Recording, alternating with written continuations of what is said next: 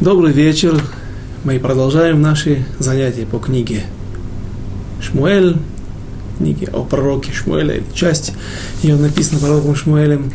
Мы находимся во второй части, в главе 7. Мы успели ее начать на прошлом занятии и остановились на том моменте, когда пророк Натан останавливает царя, Всевышний говорит Натану, пойди останови Давида, чтобы он не начинал никаких действий для того, чтобы строить храм. Э, начнем с самого начала, еще раз, седьмую главу, и приведем обещанное в конце, в самом конце прошлого занятия объяснение, дополнительное объяснение, почему же Давид не удостоился той чести, или наоборот, удостоился большей чести не построить храм. Это то, что мы оставили на прошлом занятии, и давайте сейчас это восполним и сначала воспроизведем для того, чтобы создать какую-то связь. Воспроизведем начало седьмой главы. Перек Зайн. Ваихики Яшав Мелех Бебейто, Вашем Гиньях Ло Мисавив Миколь Ойвав. И было, когда жил царь в доме своем, и Господь дал ему покой от всех окрестных врагов его, тогда сказал царь пророку Натану, «Смотри, я живу в доме из кедрового дерева, а ковчег Божий пребывает под завесами шатра». Посол Гимель, третий стих, «Вайомер Натан эль Хамелех кол, Ашер бельварха лех асе ки ашем имах».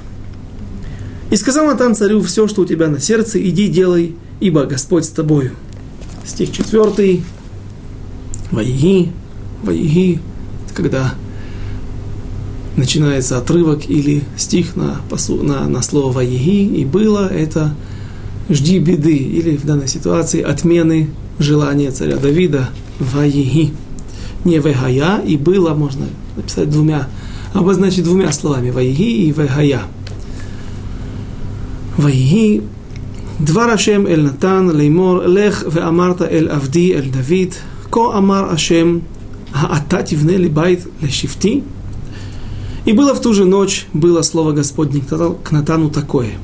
«Пойди и скажи рабу моему Давиду, так сказал Господь тебе, Господь, тебе ли строить мне дом для моего обитания?» Стих 5. шестой. «Ки ло яшавти бевайт ле למיום העלותי את בני ישראל ממצרים, ועד היום הזה ואהיה Мигхалех бе огель умимишкан. Бехоль, стих, стих 6, давайте переведем.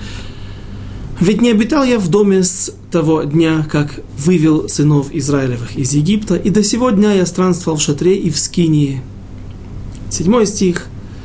Бехол ашер хит алахти бехол бне Исраэль, гадавар дибарти эт эхад, ахат, шифте Исраэль, ашер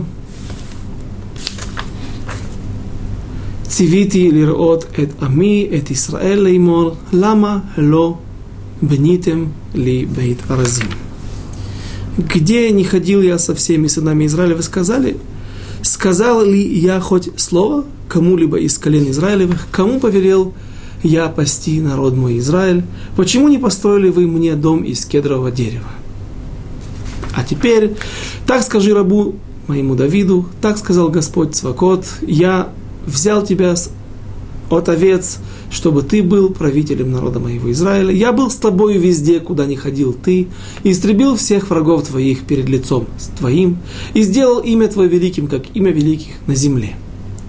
Я приготовлю, и я приготовлю место для народа моего, для Израиля, и насажу его и будет он жить на месте своем, и не будет тревожиться больше, и не станут больше злые, злодеи притеснять его, как прежде. Стих 10, на этом остановимся для того, чтобы разобрать слова, которые здесь были приведены.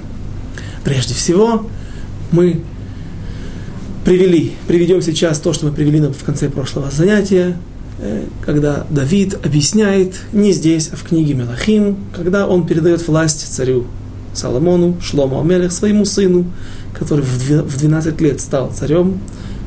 Тут же практически сразу же Давид скончался в возрасте 70 лет, и царь Соломон стал править державой самостоятельно. Но Царь Давид объясняет Соломону причину, почему Всевышний удержал его от строительства храма, не дал ему возможности построить храм. Руки мои были в крови. Я провел слишком много войн, слишком много назвать нельзя, сказать так, это неправильно, потому что все, что делал Давид, он делал для нужд государства, для безопасности страны, для, опять же, для того, чтобы подготовить строительство храма. Но все же человек, который проливал кровь, он считается, что руки его запятнаны в крови. И поэтому, наверное, так говорит Давид, царь, царь всех царей, Всевышний удержал его от того, чтобы он смог построить храм. Это личное мнение Давида. Но второе мнение, которое мне встретилось, приводит Адмор Миожеров, один из польских адморов, польских хасидов, который имеет важнейший труд на весь Танах, на Хумаш и на всех практически пророков, в котором он объясняет. Этот труд не сложно достать, он существует во всех синагогах, стоит на полках во всех синагогах во всех магазинах, и называется он Беэр Моше. Колодец Моше. Адмор Миожеров был великий человек, например, в книге Алей Шур, одна из самых центральных книг с нашего поколения по, э, по Мусару, Рава Вольбе. Там есть всего два, две рекомендации. Одна из одна это Рав Клюфт Зацаль, который был главой Равинского суда в Хайфе и считался, так я слышал, считался одним из величайших каббалистов литовского мира, литовского движения. И вторая амлаца, вторая, вторая рекомендация от Адмора Ми Ожеров. Был такой город Ожеров в Польше, и оттуда происходил этот хасидут и этот рэбе. Так вот, он говорит в своем объяснении, что Всевышний удержал сам Давида от строительства храма не по той причине, которое сам Давид объясняет, и это отмечает Адмур Миожеров. Он говорит так, «Э, кто сказал, что Давид прав? Может быть, он ошибся. Ведь его личный паршанут, его личное объяснение еще не говорит о том, что это была истинная причина. А Всевышний просто сказал, что шломо имлох тахтеха, бен бинха, шимлох тахтеха шломо, у Евне это бейт Мигдаш. Так написано в стихах, Шломо, сын, который будет править Тахтеха. Говорит Адмор Миожеров, Бер Моше, а Тахтав, Тахтеха, правильно перевести, правильно переводится как вместо тебя. Но также, если дословно перевести, под тобой. Тот, который будет после тебя, будет под тобою. Что имеется в виду? Он уже не будет того уровня, как ты. И из-за того, что он будет не такого уровня, как ты, тахтеха под тобой. Имеется в виду не после тебя, еще раз, а ниже тебя. Вместо тебя, но ниже тебя. Ему уже понадобится храм.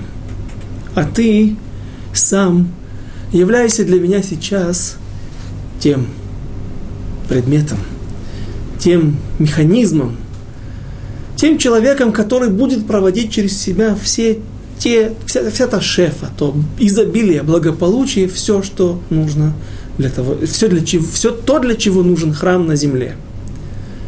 Ведь Мешкан не просто так был построен именно из трех частей. Есть святая святых, есть хацер, двор, есть, есть э, огель моет, там, где стоят минора, там, где стоит жертвенник воскурений. И потом хацер, внешняя третья часть мешкана, в котором, на котором был только жертвенник, на котором приносили жертвы. Он не просто так был устроен, говорит Рабейну Бахаей на Хумаш в недельной главе Трума, что все это было мехуван, все было направлено напротив тех миров, возвышенных миров, небесных миров, где обитает Всевышний, потом ангелы и наш нижний мир, где обитают люди. Так, это было Мехуван. Мир Всевышнего, его мифлас, тот уровень, на котором он находится. Это святая святых, потом мир ангелов, это Огельмоид, вторая часть уже вокруг Кодыш Кодашим, и третья часть Хацер – это давар, который, э, вещь, которая направлена или мехувенет, соответствует нижнему нашему миру, земному миру, миру людей. Так он говорит, и человек состоит головы тела. Голова – это мозг, это сехель, это разум, которым человек может принять, понять Всевышнего. Потом тело, имеется в виду сердце, которое пока что еще эм, немножко имеет отношение к духовности, потому что оно принимает решение.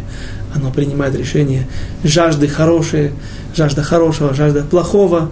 Потом нижняя часть, которая соответствует также миру. Все разделено на три части. И для чего, объясняют наши комментаторы, например, нужны были хлеба, были золотые формы, которые вставлялись в особый стол огромной высоты, эти формы имели два отверстия, и поэтому назывался лехем поним, лехем паним, потому что пан – это одно лицо, паним – это несколько лиц, потому и у людей мы не называем, какой у тебя красивый пан. Мы говорим паним на иврите. Почему? Потому что человек это не что-то одно, не одно обличие, а человек может надеть маску лицемерия или наоборот, что-то скрывать, что-то работать над собой и добиваться каких-то результатов, менять свое лицо, даже если он изначально, оно у него отрицательное, но сделать его положительным. То есть человек это много лиц. И поэтому мы говорим по ним. Но в принципе есть и единственное число этого слова пан, одно лицо. Так почему же лехем назывался лехем по ним? Потому что форма, золотая форма, в которой, которая раскалялась и в которой изготавливался хлеб, лехем по ним, имела два выхода, и поэтому с двух сторон поджаривался хлеб, запекался, извините, хлеб. Но задают вопрос, а зачем нужен был хлеб? В храме Всевышнему нужен был хлеб. Коины практически его не ели. Всем тем 80 коинам, которые там проходили все эти мишмарот, все эти смены в течение суток, в течение недели, там было несколько десятков человек. И когда этот хлеб делили, то говорят, что каждому коину доставалось только бегодришель фуль, величиной кусочек хлеба, величиной с фуль. Фуль – это фасоль, даже не кизайт. Было чудо, что они наедались этим кизайтом. Но все же, э, зачем был этот, нужен был этот хлеб? Видно, что это было не, не предназначено для, для коинов, чтобы они ели, э, чтобы они насыщались этим, делали трапезу. Э, так объясняют, что Всевышний создал этот мир таким образом, чтобы чудо, а именно таким образом существует мир, все время он, Всевышний, каждое мгновение создает вновь и вновь этот мир и поддерживает его, чтобы он не прекратил существование, не был разрушен. И несмотря на то, что он мог бы спускать в этот мир с небес изобилие таким образом, что мы этого бы не видели, но тем не менее сделано все так, чтобы человек мог понять. Есть хлеб, и на хлеб этот возлагается благословение, потому что человек должен, так, так мы устроены, нам нужны какие-то доказательства, нам очень тяжело верить, что что-то существует, когда мы не видим никаких проявлений этому. Э, поэтому, когда мы говорим благословение Беркат Амазон, советуют не убирать хлеб. Есть Аллаха, чтобы не приносить новый хлеб, если весь хлеб съели, потому что это обычай идолопоклонников. Цельную буханку, э, каждый понимает, о чем идет речь, о каком обычае, каких идолопоклонников. Но если нет хлеба, то остались крошки. Пускай останутся крошки, не, пока что не, не сметайте их, чтобы было на что возложиться благословению. Когда говорят, когда ты берешь суду где-то, беспроцентную суду у евреев, и тебе спрашивают всегда, у тебя есть доллар или у тебя есть какая-то сумма, на которую может схватиться вот это твое обязательство, несмотря на то, что ты э, расписался, привел гарантов, и есть документ твоих, твоего хаевута, твоего, твоей обязанности платить, выплатить эту суду через какое-то время. Точно так же и чудеса работают, когда хотят сделать чудо, пророк, например, знает, что Всевышний готов через него сделать какое-то чудо, он просит что-то, на что это чудо могло возложиться. Пример с Илишей, когда женщина пришла к Илише, пророку Илише, преемнику пророка Ильяу. Пришла женщина и сказала, что мой муж, а его звали Авадия, был праведный человек, и он сохранил сто пророков в двух пещерах, и не было не было э, возможности больше содержать этих людей. Все имущество ушло на масло, на воду, на еду.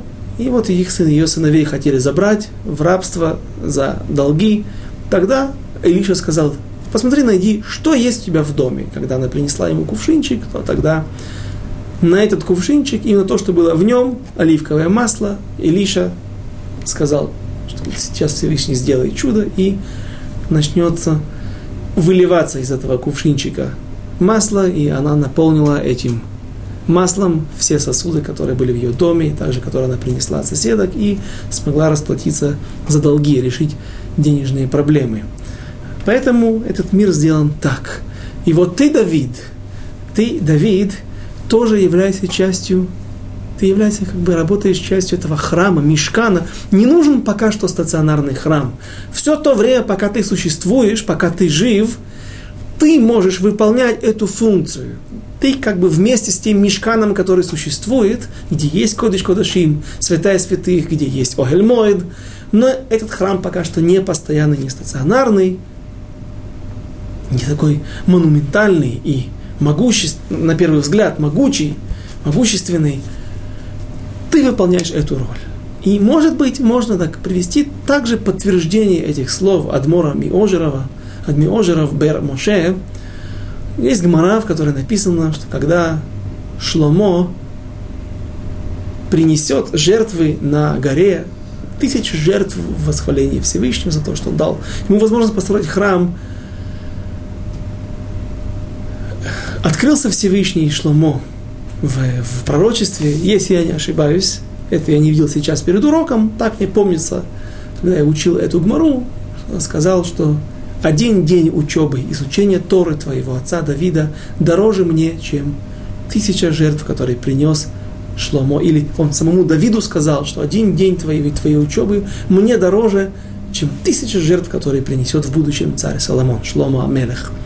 И Гмара мефурешет, то есть явная гмара, которая говорит о том, что все, что произойдет потом, во времена Шломо, не достигает той сладости в глазах Всевышнего, той, э, не доставляет такой радости Всевышнему, как один день учебы, когда изучал Тору его отец Давид.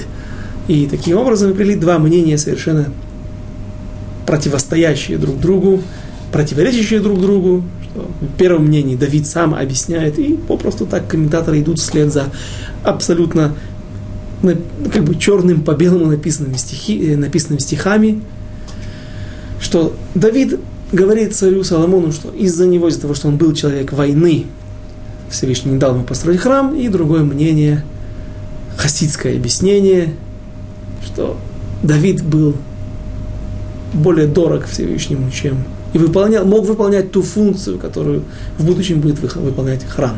То есть его уровень духовный, его сил было достаточно, чтобы спускать, тянуть ту шефу, то есть то благополучие, то изобилие с небес на землю и распространять ее дальше людям, своему народу и народам, населяющим весь мир. Теперь мы можем продолжить эти стихи и Когда мы дошли до стиха 10, то здесь вновь нужно, важно переключиться на иврит. Прежде только одно добавление. Почему Всевышний тут же ночью говорит Натану, ступай и останови Давида? Давайте вспомним еще раз. Пойди и скажи рабу моему Давиду, и было в ту же ночь, было слово Господне к Натану, пойди скажи Давиду, что нет, ты будешь тот, который построит для меня храм.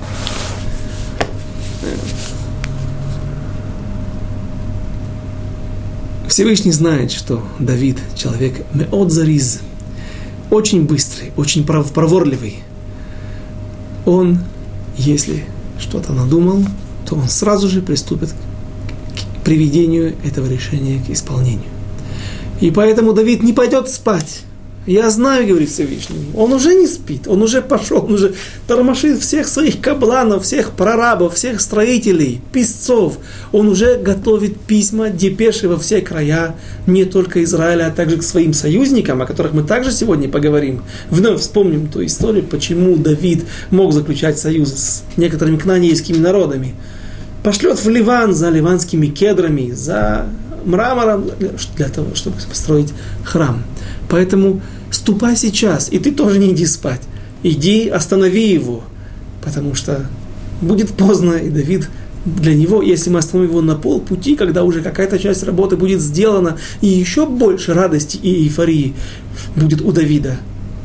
Останови его, чтобы не причинить ему боль, а еще большую, а пока на этом этапе, но только на зачаточных этапах этого процесса строительства храма, подготовки строительства храма, останови Давида и скажи ему мои слова.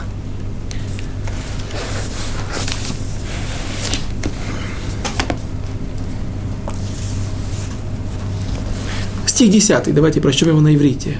«Весамти маком ле ами ле Исраэль, унетатив вешахан тахтав, ולא ירגז עוד ולא יוסיפו בני עוולה לענותו כאשר בראשונה.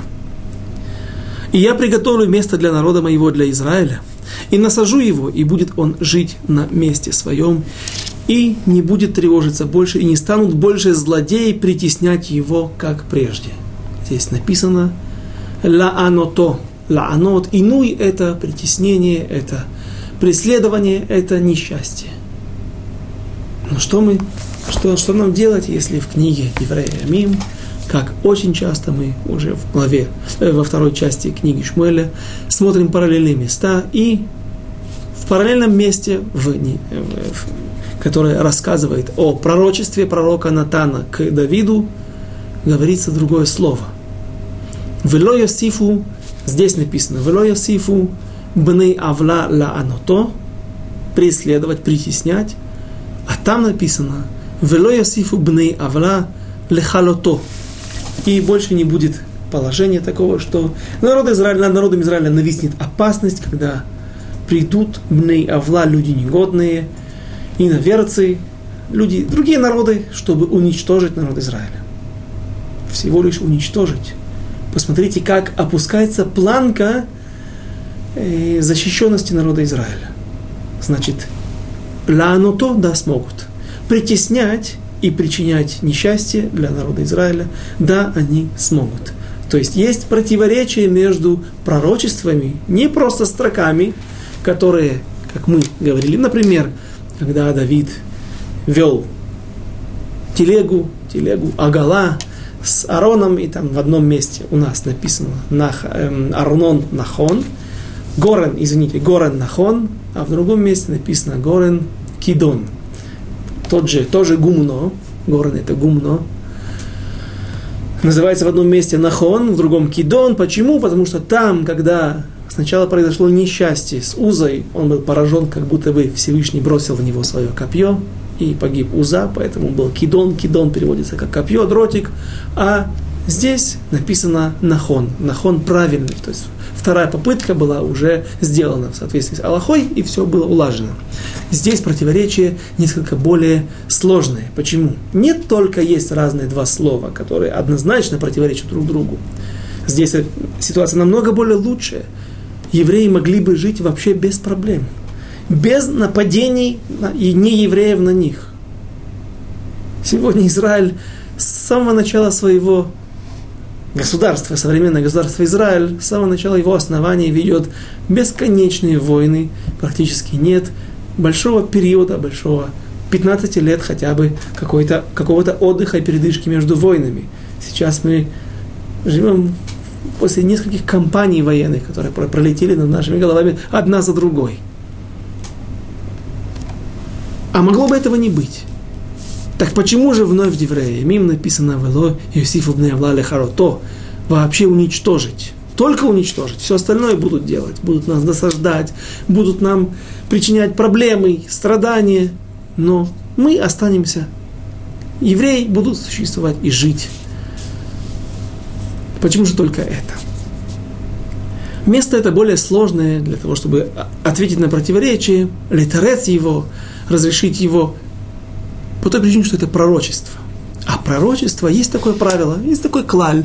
Может быть, мы о нем еще никогда не говорили, так давайте поговорим. Давайте мы сейчас его попытаемся разобрать, э, немножко углубившись в него.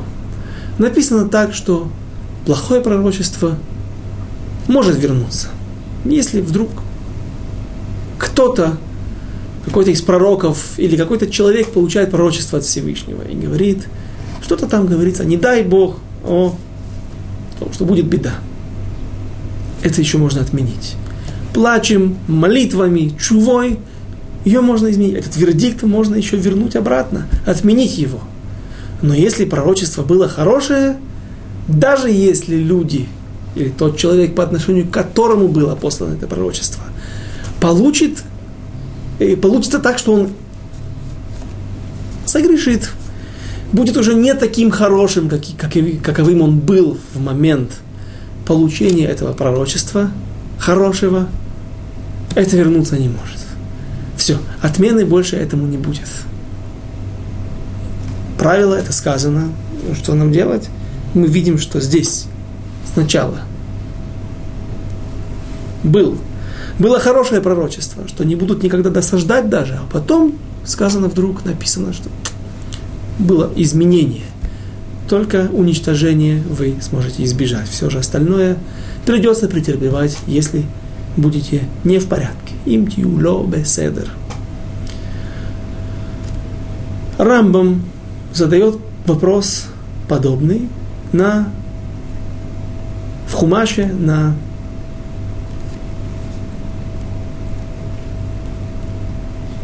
молитву Якова. Про, про отец наш Яков просит у Всевышнего обещает, недеры дает и просит у Всевышнего, если со мной будет все в порядке, то я обещаю. А чего ты боишься? Ведь Всевышний сказал тебе, что я там хорошее пророчество, что будет с тобой все в порядке, и вернешься, и будет у тебя. А некоторые комментаторы говорят, шема не гром хет. Может быть, он боялся, что грех его изменит это пророчество. Но это хорошее пророчество. Так вот ответ, там Рамбам говорит так, такой ответ, что о каком пророчестве сказано это правило, что его хорошее пророчество больше не возвращается и его нельзя изменить. Только о том пророчестве, которое было сказано для людей, которое было сказано на века, в, на будущее. И нет, извините, только то пророчество, которое было тебе сказано сейчас, вот, для, для, тебя, но в будущем если его можно, если, если, если его нельзя проверить. Например, пророк приходит и говорит, завтра будет дождь. Завтра, сейчас была засуха, завтра будет дождь, и это хорошее пророчество, то оно может, не, может быть не отменится, даже если они совершат грех. Но если это пророчество говорится на века, и мы его не можем проверить, то такое пророчество может быть измененным. И поэтому Яков боялся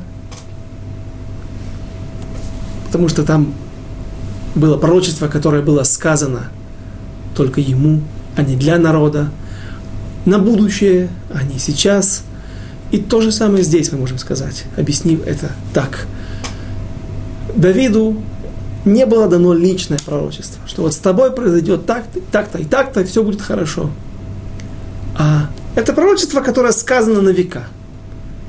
И, соответственно, на него не распространяется тот клаль, что хорошее пророчество, оно не может быть изменено грехами или порчей этого человека. Поэтому в начале, отвечает в Вавилонском Талмуде наши мудрецы, в начале действительно было пророчество, и не будут в соответствии с тем положением, с тем уровнем, на котором ты находишься, никто не сможет прийти и причинить вреда тебе, как царю народа Израиля и всему народу Израиля. И так это будет на будущее.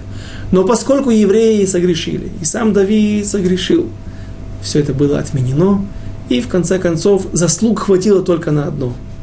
Вло Юсифу бней авла лехалото. Уничтожить народ Израиля никому не будет по силам. Но причинять боль, причинять страдания, преследование, если народ Израиля будет не в порядке, это сможет произойти. Теперь можно продолжить дальше.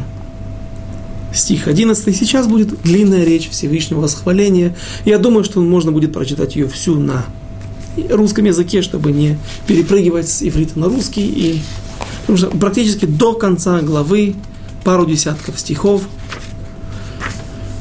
будет только обещание Давиду. И если что-то будет интересное, мы на этом остановимся. Все интересно, но Стих 11. «И как с того дня, когда поставил я судей над народом моим, Израилем, и дал я тебе покой от всех врагов твоих, и возвестил уже тебе Господь, что Господь создаст тебе дом царский, когда же исполнятся дни твои, и ты почиешь с отцами твоими, то я поставлю после тебя потомство твое, того, который произойдет из недр твоих, и упрочу царство твоего, царство царство его. И отсюда мы видим, что сыновья, которые были у Давида до этого момента, которые перечислялись, а это практически все сыновья, и Авшалом, и Адония, все они не будут править народом Израиля. Всевышний уже запрограммировал другую, другой разворот событий, ход событий, что царь Соломон который в будущем родится, только он будет царем. Пусть он не первенец, пусть перед ним есть несколько старших братьев, тем не менее, другому уготована эта роль. И его царство будет укреплено. И мы это увидим, когда попытаемся сравнить людей э, разных, разных должностей, государственных мужей, которые находятся в правительстве, скажем так, у Давида, и тот же список главных и важных людей у царя Соломона. И мы видим, что разные должности имеют меньшую, меньший вес, то есть они уже расположены по-разному в иерархии. Э, почему? Потому что царство у царя Соломона было крепкое, ему не нужно было воевать. Соответственно, и перестановка, рокировка в правительстве и важности его э, представителей и помощников – Давайте пройдем, пойдем дальше. Стих 13. Он построит дом имени моему, и я утвержу престол царства его навеки, и буду ему отцом, и он будет мне сыном. А если он согрешит, то я накажу его палкой по-человечески и наказанием людским. Но милостью моей не оставлю его, как оставил я ею Шауля – которого я отверг перед лицом твоим. Еще одно обещание, что всегда навечно будет уготован престол над объединенным государством Израиля, когда народы Израиля вместе всегда будут править на престоле, сидеть только отпрыски дома Давида и царя Соломона, линия, которая идет от, него, от них.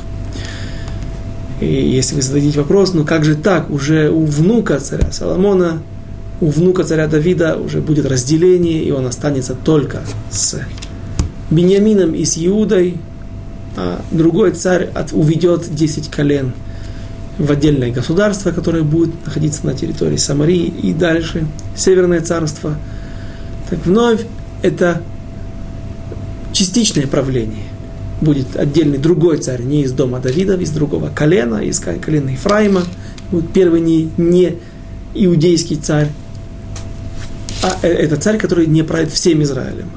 Если же будет весь Израиль объединенный, то только цари из дома Давида могут сидеть на престоле. И когда евреи уйдут в изгнание в Вавилон и компактно будут проживать там около полутора тысячи лет, практически не будучи разбросанным по другим местам, то там, где весь Израиль будет, весь народ будет собран вместе, там Рейш Галута, глава изгнания – всегда будет избираться из дома Давида. Они знали, они помнили эту линию, и всегда бекабданут с педантичностью выбирали только отпрысков дома Давида и линии царя Соломона. И упрочится дом твой и царство твое вовеки, как перед лицом твоим сей день. Престол твой прочен будет вовеки. Все эти слова и все это видение пересказал Натан Давиду.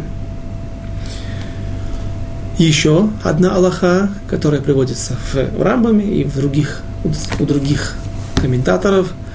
Э, если Сангедрин захочет судить царя, царь вдруг ведет себя не очень достойно, не в соответствии с Торой, тогда говорится так, что если это цари, отпрыски Давида, из дома Давида, можете судить их. Если же это будут другие цари, цари нельзя судить их. На первый взгляд, это привилегия, объясняют комментаторы, нет. Это из-за того, что они не находятся на таком высоком духовном уровне. И поэтому дают наши мудрецы совет, или Всевышний, а, а, может быть, это Аллаха Мушем Синай, надо разобрать ту сугию. Нет. Может быть, не Аллаха Мушем Синай, но так написано Аллаха из-за того, что эти люди могут просто не принять ваше решение. Кто вы такие, чтобы судить меня? Я царь, я владею всем. Царь должен подчиняться духовной власти, если он не прав. Но есть опасения, что такие цари будут вести себя жестоко и не примут этот дин, этот суд, и поэтому просто казнят Верховный суд и назначат судей более удобных и лояльных к нему. Э, а Давид и его отпрыски – это люди настолько достойные, настолько такого высокого духовного уровня, что эти люди примут любой вердикт, любое приказание, и поэтому их судить можно. На этом заканчивается пророчество пророка Натана. И продолжается седьмая глава. Стих 18 Ютхет. ויבוא המלך דוד, וישב לפני השם, ויאמר מי אנכי אדוני, השם אלוקים, ומי ביתי, כי הביאותני עד הלום. И пришел царь Давид и сел перед Господом, перед ковчегом, и сказал, «Кто я, владыка? Господи, и что такое дом мой? Что ты так вознес меня?» Посмотрите, что здесь написано. И пришел Давид и сел перед ковчегом. Это значит, где-то в Оэльмоид, в том месте, где запрещается сидеть. А фил Азара, то есть внешний хацер, внутри мешкана нельзя сидеть, а только, говорит Аллаха, «Эн ешива бе азара, эла лемалхи бейс довид». Нет, нет сидения, не имеет права никто сидеть бе азара, то есть в храме, внутри храма, а только цари из дома Давида. Представляете, какая честь?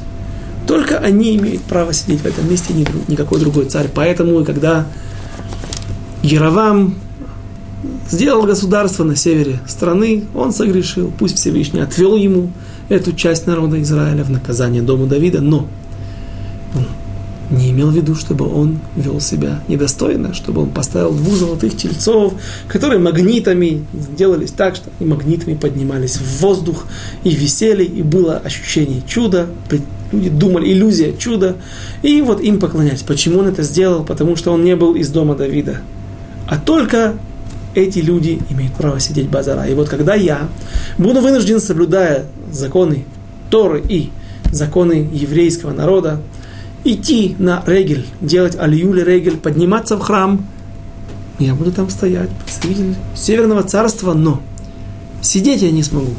И люди станут пренебрегать мною, и тогда это будет опасность для царя. А действительно, это серьезнейшая опасность для дома, для царского двора, потому что люди увидят, что вот один царь, он более достоин, другой менее достоин, начнется пренебрежение и разброд, шатание среди народных масс, и в конце концов это неминуемо может привести к падению этого царска, царства, царского двора.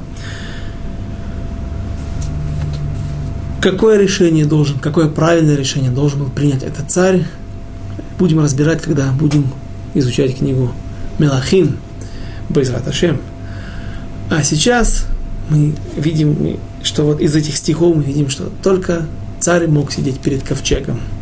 В свое время Эли сидел возле храма Петах Оэль. Давайте вспомним, это самый первый, самый первая, первая глава. Давайте даже очень просто найти, быстро найти. Шмуэль Алев, Перек Алев. Как давно это было? Почти два года назад. И Эли, священник, сидел на сиденье у дверного косяка храма Господня, возле косяка, но не внутри, потому что он не имеет права там сидеть, только Малх Бейт Давид, цари из дома Давида. Почему же это не будем вновь возвращаться туда, привели одно из доказательств. И интересно, что Рав Йошуа Лейб Дискин, один из величайших мудрецов Торы из последних поколений, который жил здесь, в Иерусалиме, и Сараф Мибриск, так его называют, огонь, огненный столб из Бриска, который приехал в Израиль и захватил, стал со временем, стал лидером всех народных масс, всех евреев, которые жили здесь. Он пишет так, объясняет Псуким в Торе, что когда... Есть, есть, есть такой мидраж, который говорит так. Бикеш Моше Малхут просил Моше у Всевышнего Царства. Уже просил, непонятно, как это было, зачем ему это нужно было. Хотел вся, все, все быть полноправным царем, не просто лидером, а царем, как царь Давид. А что ему ответил Всевышний? Это произошло в тот момент, когда он увидел огонь, увидел терновый куст, который горит и не сгорает, и Всевышний сказал ему, «Шальна алеха меан раглеха, сними сандали с твоих ног». И там какие-то есть слова, вдруг адгалом, кило бата адгалом. Галом это мальхут. Такое же слово встречается у, у, в Мигелат Рут, когда говорится о Рут, там также встречается слово галом. Галом это место или же имеется в виду царство. То есть намек на царство – что Всевышний сказал? Ты не имеешь права, Моше, здесь сидеть. Стой. Стой перед терновым кустом, потому что здесь не просто огонь, не просто какой-то, а, какая-то аномалия, куст терновый горит, не сгорает, а здесь мое присутствие, шхина Всевышнего. И получается, что в любом месте, где находится шхина, никто не имеет права сидеть. Все должны стоять, кроме дома Давида. Задает Брискиро вопрос, что уже в те времена было известно о Давиде, он отвечает, да нет, конечно же, имеется в виду только тому царству и представителям того царского рода, который будет достоин этой участи. И Давид первый основатель династии царя Давида, дома Давида, которая получает право, то право, о котором было, было уже сказано, и в котором было отказано самому, самому Моше – сидеть в месте, где присутствует шхина. То есть, иными словами, еще раз, закон этот сказан не только о храме, не только возле мешкана, а также и в любом месте, где есть шхина. Так, по крайней мере, получается из Раби, Йошуа Лейб Дискин.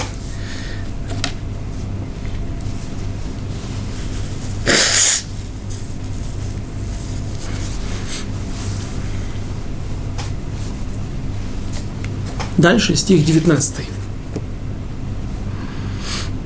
ותקטן עוד זאת בעיניך השם אלוקי. השם אלוקים ותדבר גם אל בית авдеха лемирахок. Везот торат Адам Ашем Элоким.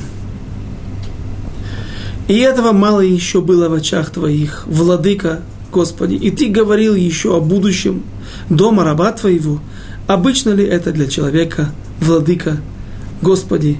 И стих 20 на иврите.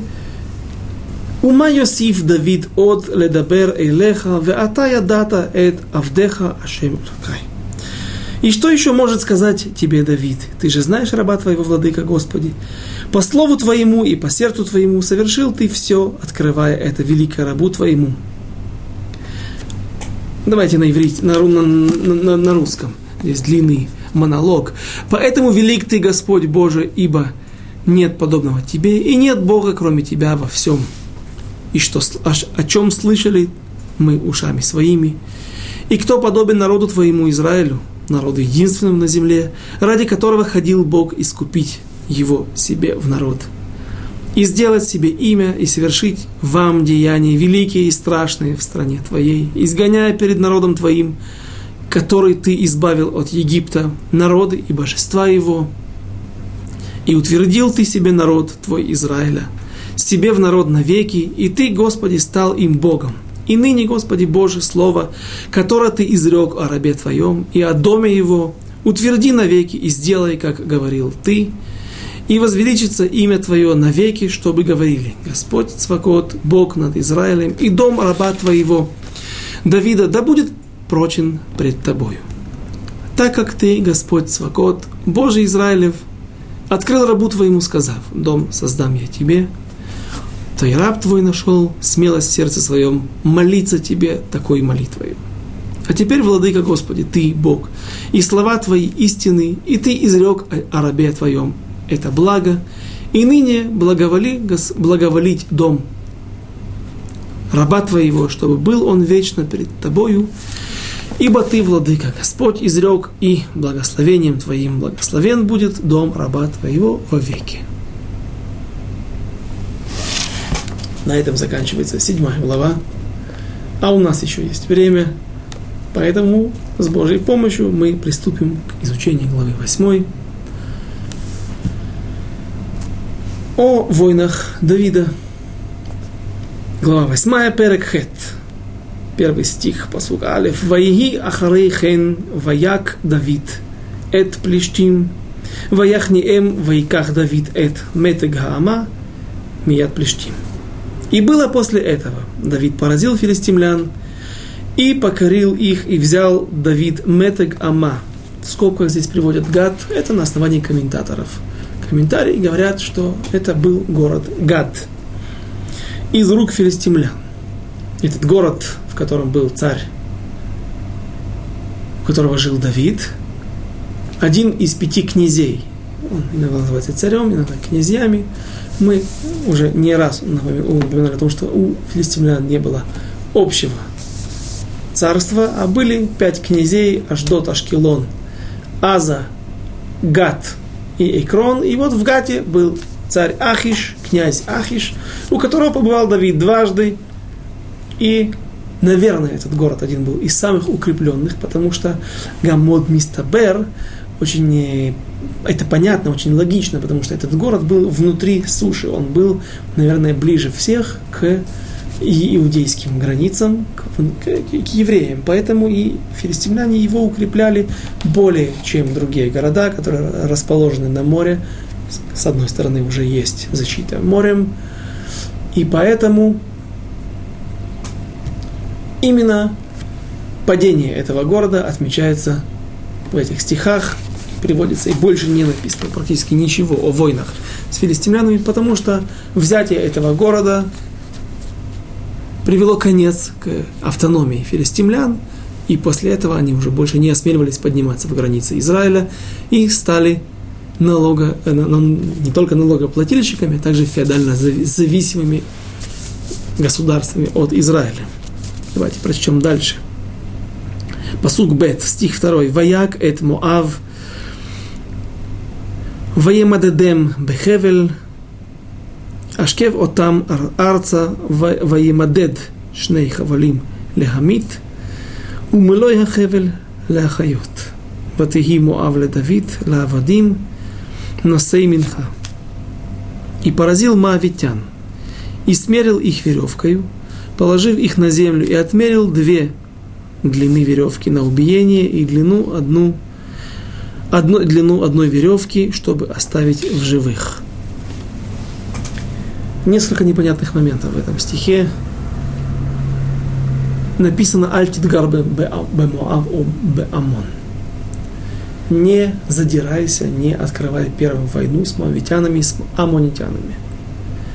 Непонятно, почему же Давид пошел на Моав войною. Второй момент – Почему такая жестокость? Мы всегда говорим о том, что евреи милосердны. Мы всегда говорим о том, что даже если Давид и посылал людей на войну, когда к нему приходили его мудрецы, и просто представители народа Израиля говорили, Давид парнесейни, у нас нет, не хватает э, денег, мы не можем жить нормально. Он говорил, покупайте друг у друга, тебе нужно это, ты купи у него, а, а он у тебя купит твою продукцию. И так все мы нуждаемся в различных вещах. Говорили, мы не можем это делать. Тогда он говорил, пишту гдуд, пишту ядегем бигдуд. Э, распростите свою руку в, в отряд, то есть идите в отрядом, полком, воюйте против врагов. И мы объясняли, что Давид не советовал, приводили одного из комментаторов, Давид не советовал заниматься военным государственным рэкетом на государственном уровне, а просто объясняют комментаторы, что был плохой маца, плохое положение, налетали бандиты, налетали в другие государства, воевали против, поэтому весь регион был объят войной, было неспокойствие, это мешало торговле и нормальному существованию государства с мирными государствами, дружескими вокруг, у евреев дружеское государство, ну, ну и сказал. Ну, ладно. И Давид говорил, найдите порядок, просто поймайте этих разбойников, этих пиратов, и все нормально будет налаживаться торговля, и будет покой в регионе. Так если там мы искали оправдание Давиду, находили комментаторов, уважаемых комментаторов, которые так говорят, то здесь никто не пытается оправдать Давида в его излишней жестокости. А комментаторы говорят, что Давид поступил через меру. Но причина была этому. Дело в том, что написано в книге Шмуэль что Давид был в Моаве. В свое время Давид, когда, будучи преследуемым царем Шаулем, он уходит сначала в государство Моав, под покровительство царя Моавского. И там он жил в Мицпе Моав, в одной из башен или в какой-то крепости, в укрепленном месте в горах. По-моему, это было где-то на юге Мертвого моря. И Давид надеялся на то, что он происходит от Рут Моавия. Его прабабушка была моавитянка, и она была из царского рода. И он думал, надеялся на то, что царь Муавский даст им прикрытие, даст им покровительство для того, что, потому что у них есть родственные связи. Давид просчитался. Все то время, пока Давид был в Муаве, в этой крепости, в этом укрепленном месте, царь Муавский боялся подняться. Наверное, наслышав о том, будучи наслышан как, о том, как Давид поражает своих врагов даже с этим небольшим отрядом, тогда вообще там была только семья, он боялся Давида все равно. Но как только Давид ушел обратно в землю Израиля, поднялся царь Муавский и уничтожил всю его семью. Да. Уничтожил мать, отца, всех его братьев. И в другом Мидраше, в одном Ялку чему не написано только так, что за то, что убил отца и мать, это приводит и Раши, практически все комментаторы на месте приводят этот Мидраш, эту традицию нашу. Но есть другой мидраж, который говорит, за то, что убили отца и мать и братьев, и за то, что издевались над Рут. Рут, поскольку она была сама маавитянка, не рожденная от то есть имела какие-то гены, какую-то кровь маавскую, а будучи сама, сама маавитянка, она избежала казни, избежала убийства маавитянами. Но над ней издевались. А ну это Рут Маавия. Рут была еще жива. Написано, что Рут еще держала на коленях царя Соломона или, или даже сына царя Соломона. Дойдем к этим местам, найдем все, все, все, все, все эти мидрашим. То есть она была большой долгожительницей. Много сотен лет она прожила. Но доставить, убить отца, великого мудреца Торы. И он, интересно, что Вавилонский Талмуд приводит список всего нескольких людей, которые умерли из-за того, что они не согрешили. А умерли только из-за того, что согрешил первый человек, и тот яд был пущен, впущен в этот мир, и яд был впущен в этот мир, и теперь даже человек не согрешив, он не может остаться бессмертным, а он обязательно умрет. И вот несколько человек, и один из них был Ишай, отец Давида. Но, как ни странно, он все же погиб не своей смертью. Погиб, умер из-за того, что э, не из-за того, что он согрешил, не было в нем греха, но все же не своей смертью, преждевременно. Странный такой парадокс. И вот за это Давид поступил так. Две трети уничтожил. Вырезал две трети муавского народа. Комментаторы говорят на месте, чтобы больше они не могли оказывать сопротивление. Но все же наши мудрецы осуждают Давида и говорят, что здесь он поступил чрезмерно. Дальше.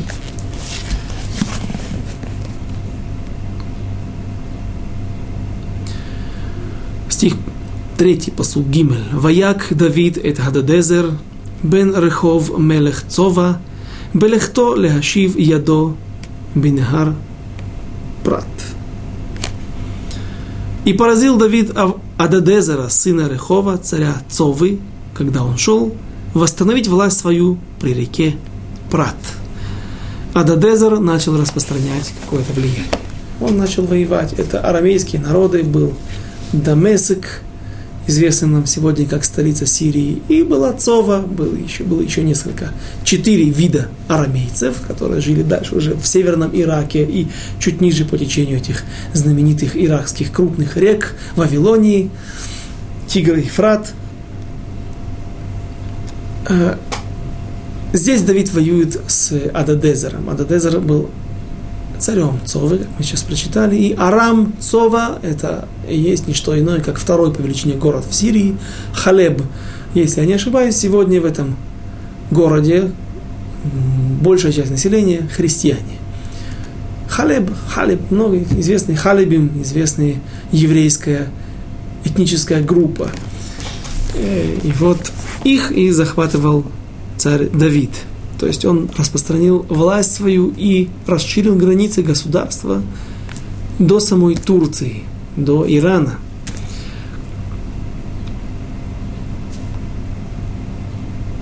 Стих 4.